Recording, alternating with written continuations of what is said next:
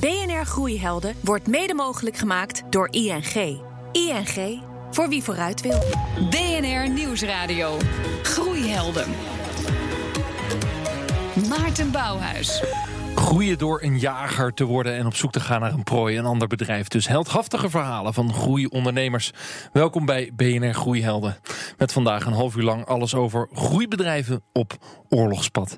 Waar vind je die potentiële prooi om over te nemen? Hoe verlopen die gesprekken? En hoe bepaal je eigenlijk de waarde van zo'n bedrijf wat je wil kopen? En dit zijn de groeihelden van deze week. Zijn bedrijf is een spin-off van Engie en richt zich op de markt voor smart home producten. Slimme lampen, wasmachines en thermostaten dus. Egbert Hietberg van 55. Hoeveel procent ga je dit jaar groeien? Uh, 350 procent. Hartstikke idee. En aan de andere kant van de tafel de man die met een app de concurrentie aangaat met banken. En een andere bedrijf doet in domeinnamen en webhosting. Hij verkocht zijn aandelen in 2015 aan een Zweedse investeerder. Maar een jaartje later dacht hij, geef ze maar weer terug aan mij. Ali Niknam van Bunk en TransIP. Rek je nog op groei dit jaar? Zeker weten. En leuk dat ik er mag zijn voor TransIP voor de verandering. Ja, we gaan het over TransIP hebben. Zeker. Welkom heren. Dankjewel. Dank je. Uh, ja, Egbert 55 richt zich op de markt voor smart home producten. Waar, waar, waar moet ik dan aan denken? Ja, smart home. Uh, je leest het vandaag al in het nieuws. Uh, Google Home is geïntroduceerd in Nederland.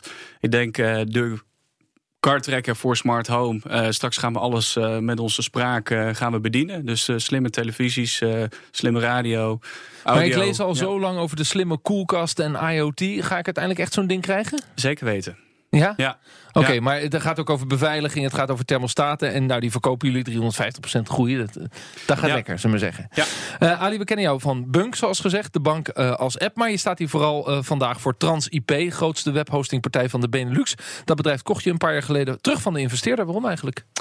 Um, nou, het was niet helemaal verkocht. Er was een minderheidsbelang verkocht. En we hadden afspraken gemaakt over de groei. En op een gegeven moment liepen de verwachtingen uiteen. En dan denk ik, oké, okay, nou, kom maar terug. Dan doen we het zelf wel. Ik pak het maar weer terug. Maar ja. goed, dagelijks zit je bij Bunk op kantoor. Dus het Klopt. dagelijks bestuur van uh, TransIP ligt bij andere mensen. Klopt, dat is uh, Raymond Kasieman en Jeroen Hupscher. En ik wil ook even zeggen dat ik bijzonder blij ben... en dat ik gezegend ben met die mensen. Want zonder hen uh, was Bunk ook en, en, hoe stippel je dan uit waar het bedrijf nu naartoe gaat? Je zit dus op een afstandje. Ik zit op een afstandje.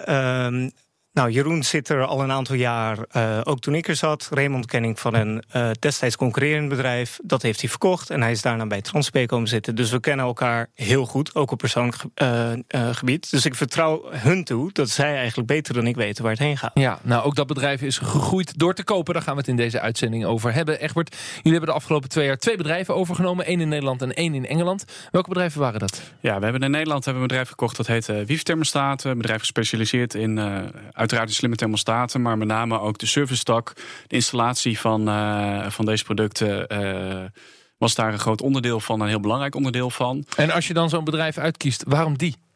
Waarom die? Uh, in dit geval was het eigenlijk ook een beetje een toevallige samenloop van omstandigheden. Uh, in e-commerce kom je elkaar online tegen. Dus je concurreert vaak met dezelfde producten. Uh, toevallig was het zo dat deze ondernemer ons ook tegen kwam, ons benaderd heeft van: hey, ik zie jullie, ik kom bij, bij verkopen dezelfde producten moeten wij niet eens een keer om tafel gaan om te kijken of we niet samen kunnen werken? Of we is, samen is dat niet raar? Gaan? Iemand is gewoon begonnen om zelf ook te groeien en hij gooit de handdoek al in de ring voordat jij een bod kan doen. Weet ik niet. Zo ik zou weet niet ik dat, niet zitten. Nee? Zo zou ik dat niet zien hoor. Nee hoor. Nee, maar je krijgt dus een mailtje. Zeg ja, we doen, de, we doen dezelfde dingen. Er zijn toch wel meer partijen ik die denk hetzelfde dat je als oprichter van een bedrijf heb je altijd het wel en wee van het bedrijf voor. En als je op een gegeven moment de inschatting hebt dat dat beter is voor het bedrijf om samen te gaan met een ander bedrijf, dan ben je dat verplicht, vind ik als ondernemer. Ja, ja. En hoe ging dat dan? Je kreeg dus dat mailtje of dat belletje? Ja, even aanvullen op wat jij net zei. Hè. Als je, zeker in e-commerce, als je wil groeien uh, en je wil groter worden, je begint vaak met een succesvolle propositie, met je eigen passie.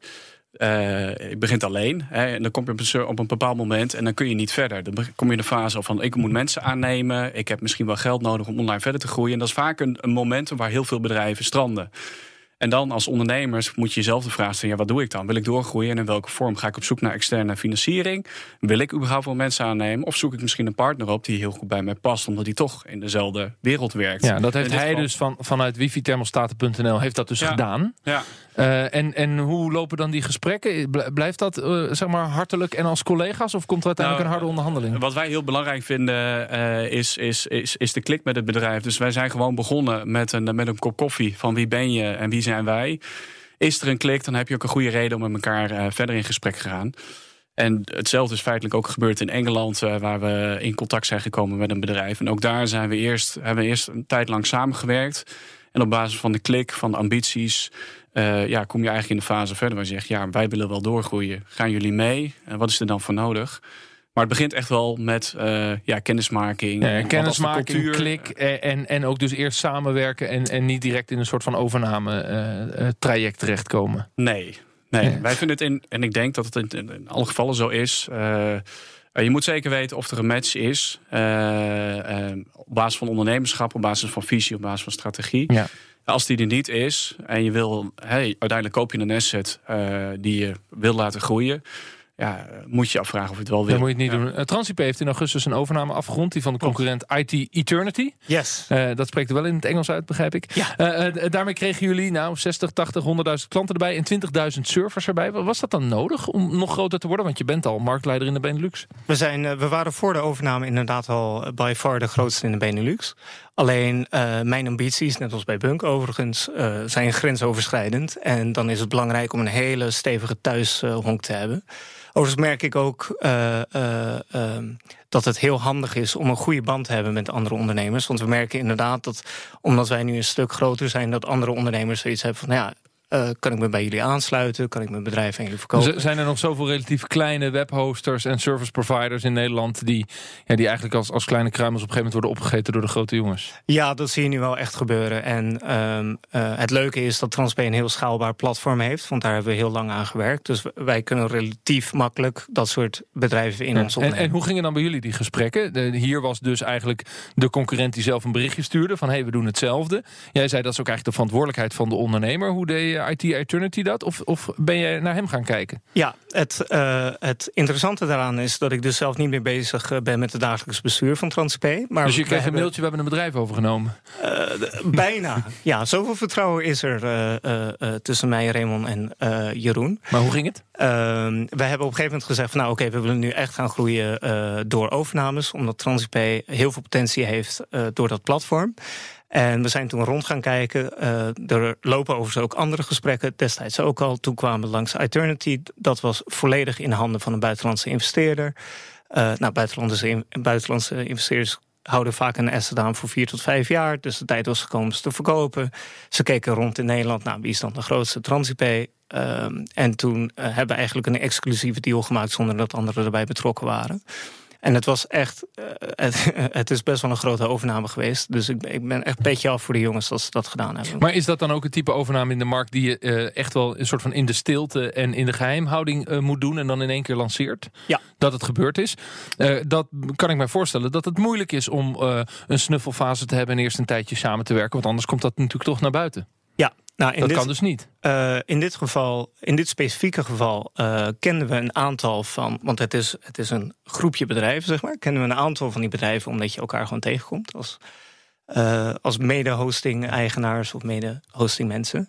Um, maar de investeerder kenden we niet. Maar dat doet er ook niet zoveel toe, want de mensen die zijn weer... Maar goed, je moet het dus in de stilte en, en in, in een Van beetje in de geheimhouding ja. dit, uh, doen. Egbert, jullie lopen tijdens zo'n proces ook een paar dagen mee... in het bedrijf en op de werkvloer. Ja, ja dat, dat, dat, ja, dat kan dus in dit geval niet bij het verhaal van Ali. Is dat zo belangrijk om te doen?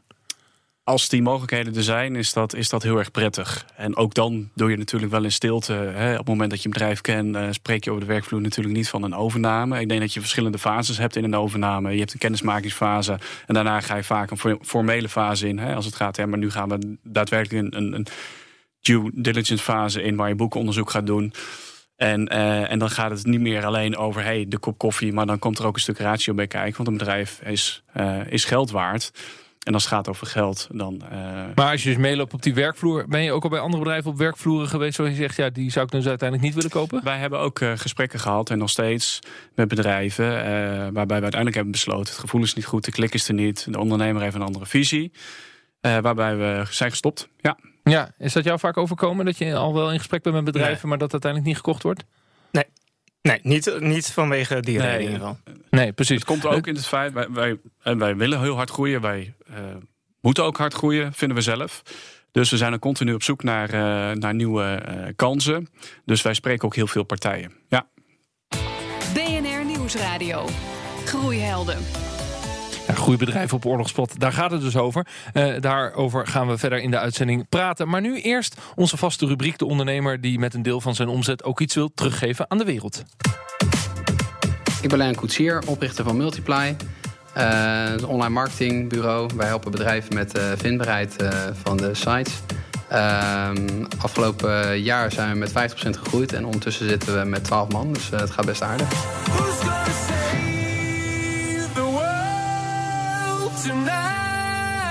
Wij sponsoren Compassion. En Compassion is een stichting uh, die, uh, die kinderen helpt uit armoede. Um, en we zorgen er eigenlijk voor dat we per fulltimer een sponsorkind schrijven. Dus daar is briefcontact tussen. En met de bijdrage van bedrijven hebben ze medicatie, scholing, een dak boven hun hoofd en eten.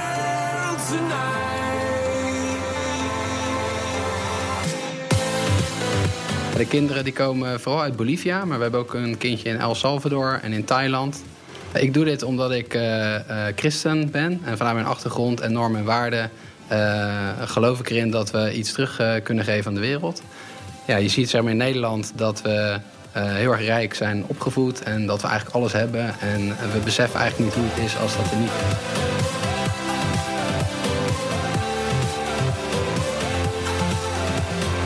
Er hangen hier op kantoor brieven en tekeningen van onze sponsorkinderen. Dus uh, uh, we sturen ja, één keer in de maand, anderhalve maand, sturen we een brief naar die kinderen. En dat doet iedereen individueel. Dus daar wordt geen sturing aangegeven. wordt alleen verwacht dat ze die brieven sturen. en daar krijg je ook brieven van terug. En daar, daar worden tekeningen mee gestuurd. Daar staan hele leuke teksten in. En daar zie je ook de dankbaarheid van die kinderen. Heel gaaf. Lennart Koetsier van Multiply. BNR Nieuwsradio. Groeihelden. Mijn naam is Maarten Bouwhuis. In één klap tientallen procenten meer omzet. Dat lukt eigenlijk alleen als je een ander bedrijf overneemt. En dat is ook precies waar we in deze uitzending van Groeihelden over praten. De groeihelden van deze week Egbert Hietberg van 55, een bedrijf in smart home producten. En Ali Niknam onder meer van Trans IP, grootste domeinnamenbedrijf van de Benelux. Je zelf nog groeihelden, Ali, eigenlijk? Ja, zeker. Iedereen die groeit. Want ik moest er even over nadenken. Maar toen dacht ik heel specifiek... is misschien Tim Cook wel een heel goed uh, voorbeeld. Uh, help me even, Apple. Apple, ja. juist. Iedereen heeft het altijd over Steve Jobs. Ja. Maar ondertussen is het Tim Cook wel gelukt om uh, Apple meer dan duizend miljard waard te laten worden. Oh, dus dat beurswaarde. Ja. Egbert? Ja, ik, ik heb er ook over nagedacht. Uh, ik dacht, ik houd het heel klein. Ondernemen, eh, ondernemen is, gaat voor mij ook heel veel over passie. Ik kom uit een ondernemersfamilie, dus mijn eigen ouders en mijn broers zijn ook allemaal ondernemer. Zijn jouw goede helden? Enorm gepassioneerd en dat inspireert mij enorm. Ja. ja. Dan ga je een bedrijf overnemen, bijvoorbeeld in Engeland en ook eentje in Nederland. Hoe bepaal je dan de waarde van zo'n bedrijf? Ja, er zitten eh, in de e-commerce zitten eigenlijk drie dingen in een bedrijf. Het gaat over people, het gaat over mensen, het gaat over de, de techniek, over de website en het gaat over de markt in de klantenportefeuille die je koopt. Dat zijn de belangrijkste assets waar je naar kijkt, die je waardeert en waar, op basis waarvan maar, je. Maar heb je dan die techniek van die uh, thermostaten.nl uh, overgenomen of is dat compleet geïntegreerd in jouw eigen techniek? Uh, allebei. Dus in Nederland hebben wij het laten staan. En in UK hebben wij het compleet overgenomen en geïntegreerd. Ja, maar dan wil je er dus ook niet voor, voor betalen. Minder. Nee, terwijl zij vinden dat het waarde heeft, want ze hebben het ontwikkeld. Dat klopt. Hoe kom ja. je daar dan uit? Ja. Nou, hoe kom je daaruit? Uh, alles heeft een waarde. Dus in, in de basis is dat gewoon een, een commercieel proces. Uh, het begint ermee voor jezelf, van wat wil ik ermee doen? Op het moment dat je iets koopt, moet je jezelf de vraag stellen... ja, ik koop het niet om het te houden zoals het is. Het moet je groei gaan versterken, versnellen. Dus uh, als het één is, moet het eigenlijk drie gaan worden. Dus hoe wordt het dan drie? Nou, in dit geval ging het niet zozeer om de techniek... maar ging het wel om het netwerk en dan de consumentenportefeuille die erbij Dus je bent bereid geweest om wat meer voor het netwerk te betalen? Yes. Ja. ja. Uh, Ali, is het uiteindelijk die rekensom van zoveel keer de jaaromzet... en dan kun je met redelijk wat, laten we zeggen, formules uitrekenen... van nou, dit is de waarde en dan kom je daar samen uit? Nou, ik denk dat er twee fases van bedrijven zijn. Eén fase is denk ik waarin je inderdaad dat soort assets probeert bij elkaar op te tellen om tot een waarde te komen. Uh, maar meestal de overnames die wij doen, uh, daar is gewoon een marktprijs. En uh, die wordt gewoon vastgesteld door de andere transacties die in de markt worden gaan. Zeg maar als je het vergelijkt met een huis.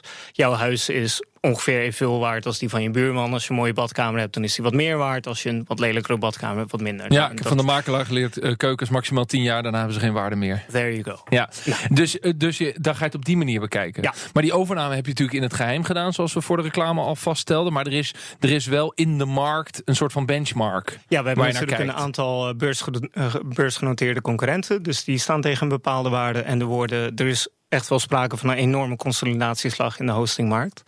Um, en al die overnames die worden tegen een bepaalde multiple gedaan. En dat is dan. En, en dat betekent, je kun je waarschijnlijk niet zonder consultants die die kennis hebben. Nee, met dit soort. Nee, klopt. Nee, dus die heb je hard nodig om dan te bepalen. Ja, is er dan daarna nog een... en zo? Dat, het zijn echt enorme processen. Is er dan daarna, daarna nog, een, nog een onderhandeling? Of is die, is die uh, marktwaarde dan zo scherp te bepalen dat je er eigenlijk dat het alleen maar om de wil gaat. Willen we verkopen of niet? Nou, de, kijk, het valt altijd te onderhandelen natuurlijk. Um, maar het is niet dat het keer twee gaat of zo. Alleen, het is plus 20%, min 20%. Nee, dat, dat is een beetje de... Op grote getallen is dat best veel geld. Ja, maar meestal als je een strategische overname doet... en een voorbeeld daarvan is bijvoorbeeld YouTube. Kan je dat nog herinneren? Jaren geleden werd binnen een week door Google overgenomen... voor 1,6 miljard. Ja. Nou, iedereen verklaarde ze voor gek. Nee, YouTube bestond pas anderhalf jaar. Ja. Die drie oprichters zijn allemaal ja. gecashed. Ja, ja. Nou, en het maakte verlies en er was geen verdienmodel. En mensen hadden zoiets van, die gasten zijn gek. Want due diligence was er ook niet binnen een week. 1,6 miljard euro, kan je dat voorstellen? Maar nu, als we terugkijken, is er denk ik niemand meer die het... Koopje uh, geweest. Dus ja. bij strategische overnames kan je denk ik iets anders naar, naar de waardering. Echt, wat de twee overnames die je gedaan hebt, was er een punt dat het lastig werd met de andere partij in de onderhandeling? Ja, uh, nog even terugkomen misschien op jouw vraag hiervoor. Hè. Ik denk hoe groter de overnamesom wordt, hoe strakker het proces georganiseerd wordt. Hè. Uh, hoe groter de belangen ook zijn. Dus hoe minder speelruimte er uiteindelijk is. Uh, uiteindelijk wordt het lastig op het moment dat het, dat het over de overnamesom gaat. in het tweede geval was het ook een familiebedrijf. Dus er komt dan ook nog een stuk emotie bij kijken. En als je zegt, dit willen wij ermee gaan doen. Was dat de Britse partij dat het familiebedrijf was? Zat ja. ook het ego van de ondernemer erin? Moet ik dat zo? Dat is een beetje een negatief nou, woord. Je moet je voorstellen, je bouwt een, een, bedrijf op. Daar, ben je, daar doe je een x aantal jaar. Ben je, zet je daar je hele leven voor opzij. En op het moment uh, dat je met elkaar in gesprek gaat, dan denk je: hé, hey, dat is tof, dat gaan we doen. Maar op het moment dat je echt in de eindfase van, een, uh, ja, van, van de overnameverhaal komt. Dan wordt het ineens heel concreet. En dan gaat het over geld, maar dan gaat het ook over een stuk historie. En dan wordt het wel, uh, ja, dan komen er wel wat andere dingen bij kijken. Ja. BNR Nieuwsradio. Groeihelden.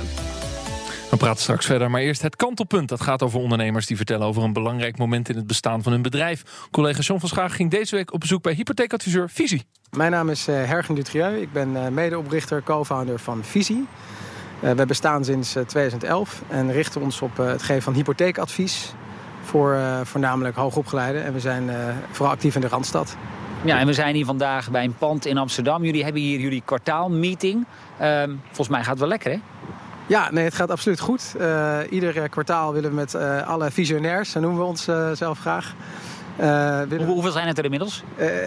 we, zijn er, we zijn er aan het eind van dit jaar met ongeveer 40 en verwachten ja, volgend jaar met 15 tot 20 mensen nog te groeien. Dus ja, het gaat goed. Ja, hypotheekadvies voor hoger opgeleiden. maar even terug in de tijd. 2011 begonnen, in 2013, twee jaar later, was een heel belangrijk jaar voor jullie. Eigenlijk op twee verschillende manieren. Klopt. Ja, uh, we hebben eigenlijk uh, veel te danken aan de toezichthouder, de Autoriteit Financiële Markten, de AFM. die had namelijk in 2013 besloten om ja, twee dingen in te voeren. Provisieverbod en rentetransparantie. om de eerste te beginnen, provisieverbod betekent dat ja, klanten betalen rechtstreeks voor, je, voor financieel advies, voor hypotheekadvies, voor een product. En niet meer via achterdeurtjes commissie en provisie dus. Um, dat was voor ons heel erg prettig, omdat wij, wij richten ons op kwaliteit. En ja, kwaliteit komt dan bovendrijven als je weet waarvoor je betaalt. Uh, ook als je rechtstreeks naar een bank gaat, moet je apart betalen voor het advies of de bemiddeling van je hypotheek. Hadden jullie toen al meteen in de gaten hoe belangrijk dat zou zijn voor de groei van de onderneming? Misschien niet direct, maar wel vrij snel. Omdat er, uh, ja, we merkten dat er steeds meer vraag kwam naar, uh, naar hypotheken en hypotheekadvies. we zijn van huis uit eigenlijk financieel planners. Richten ons op breed georiënteerd financieel advies. Maar dat nam toen wel een vlucht, dat, dat onderdeel.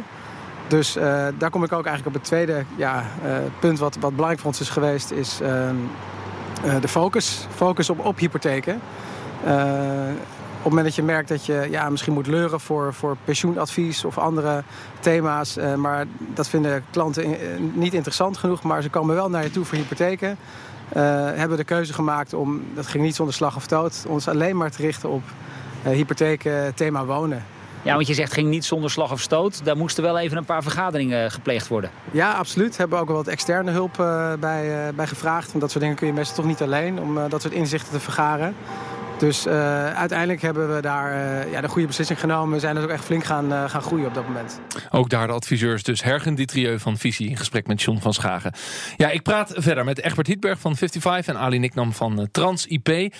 nog eventjes terug naar die overname van het Engelse bedrijf. Waarin we ja, die, die, die vader van die familie, die uiteindelijk zijn bedrijf en daarmee ja, zijn pensioen gaat vaststellen, zullen we zeggen, zijn bedrijf gaat verkopen. Wat is nou de grootste impact van zo'n emotioneel onderdeel van het overnemen van een bedrijf? De grootste impact is uiteindelijk uh, überhaupt in onderhandeling. Hè. Je moet er met elkaar uitkomen, ook op zo'n manier dat je daarna ook met elkaar verder kunt. Hè. Uh, ik denk dat dat belangrijk is. Daarnaast, wat heel erg belangrijk is, op het moment dat de overname daarna plaats, als het plaatsgevonden heeft, ben je ineens eigenaar en ben je niet meer partners. Maar, maar blijft zijn kindje. Het blijft zijn kindje. En uh, of het in dit geval, als het, of, het, of je bent een CEO of je bent de eigenaar van het bedrijf, jouw rol verandert wel. Er zijn ineens meer medebepalers in jouw bedrijf. En, en, daar heb je dan mee te doen. Uh, Ali, hoeveel medewerkers hebben jullie nu met de overname van uh, IT Eternity bijgekregen? Um, volgens mij 120. Dus alles bij elkaar zitten we nu op 220, 240. Ja, dus het is eigenlijk een verdubbeling van het aantal medewerkers. Ja. ja. En hoe zorg je dan dat dat één familie wordt? Um, nou, daar zijn we nog mee aan het werk. Want we hebben er ook drie kantoren bij gekregen. En ik denk wat ons bindt... Ze allemaal aan? Uh, zo, ik, ik, die plannen weet ik heel eerlijk gezegd. Dat is een van de meest pijnlijke dingen voor personeel. Hè? Als er per nee, kantoren worden mij, gesloten, mensen moeten verhuizen. Als ik, het, als ik, het, wist, had ik het je verteld. Maar volgens mij wat wij aan het doen zijn... is we delen allemaal de, uh, de passie voor het vak... en de passie voor de techniek. En dat bindt ons. Um, en daarin is Transpay ook een voorloper. Dus volgens mij zijn heel veel uh, van de medewerkers van uh, uh, ex-IT Unity ook heel erg blij dat ze nu eindelijk bij een eigenaar zitten die ook durft te investeren in de techniek en durft te investeren in klanttevredenheid. Ja, tegelijkertijd, de, de meeste overnames zijn natuurlijk in een sector waarin je diezelfde passie voor het vak hebt. want anders neem je niet over. Je neemt over wat er bij je past. Maar dat de, de meeste overnames die misgaan, gaan ook mis door cultuur. Ik denk dus dat, het is echt een belangrijk aandachtspunt, toch? Ja, en nou, ik denk dat, dat het wel nogal een verschil maakt of de, de vorige eigenaar was een investeerder. Dus die keek naar zijn Excel-sheet. En wij kijken wat meer naar de toekomst en naar dingen die wat lange termijn bestendig Er zijn ongetwijfeld ondernemers die zitten te luisteren en in een overnameproces uh, zitten. Nou, jullie delen je ervaringen. Wat is, wat is nou een belangrijke tip die je dan zou willen meegeven zo aan het einde van zo'n uitzending? Een belangrijke tip, ja, uh, ik denk volg je gevoel.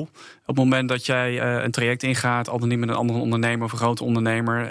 en het, dat klinkt een beetje grijs, maar uiteindelijk ben je wel ondernemer. Een ondernemer kijkt naar cijfers, maar volgt dus zijn gevoel. En als je gevoel niet goed is, don't do it. En als je gevoel heel goed is, maar de cijfers zijn toch een beetje wankel? Nou, we hadden net al het voorbeeld van uh, YouTube wat even voorbij kwam. Het kan een strategische investering zijn waar denk, ik geloof erin. Uh, ook dan, uh, ja, natuurlijk moet je kritisch zijn. Je kijkt goed naar de cijfers en je gaat het trajecten. En je hebt waarschijnlijk een externe partij erbij. Maar een goed gevoel kan je wel over matige cijfers heen zetten. Ja, maar okay. het is net als als je een woning koopt. Heb je ook een makelaar bij om je enigszins uit het emotionele uh, traject te trekken. Onbewust heb je de woning vaker wel gekocht. Ja, het eerste huis wat ik kocht had dus, ik geen makelaar. dat ging ook mis. Jouw, ja, jouw belangrijkste tip, nou, Dat is dus precies dan ook mijn tip. Uh, neem er een goede makelaar bij. Neem een adviseur bij uh, waar je in vertrouwt. En luister dan ook naar hem of haar. Ja. Want zelf zit je in het proces. Je moet met die mensen straks door. Je moet iets met het bedrijf. Um, en zo'n adviseur kun je ook af en toe bedkop laten spelen. Nou, dat ook. Maar die adviseur die kan je ook vooral vertellen... luister, die badkamer waar je helemaal verliefd op bent... Uh, in de markt is dat gewoon niet zoveel waard als in jouw hoofd. Exact. Dus doe het niet. Of omgekeerd. Je kan wel denken dat je eigen badkamer heel veel waard is... maar dat is gewoon niet zo. Doe normaal. Wil je die deal of niet? En dan goed luisteren. Het zijn de tips van deze week. Ik dank de groeihelden Egbert Hietberg van 55... en als laatste hoorde u Ali Nikdam van Transip en dus ook Bunk. Volgende week praat ik met twee nieuwe groeihelden... en dan gaan we het hebben over groeien in de reisbranche. En tot die tijd zou ik zeggen, blijf lekker doorgroeien. Dag! BNR Groeihelden wordt mede mogelijk gemaakt door ING. ING, voor wie vooruit wil.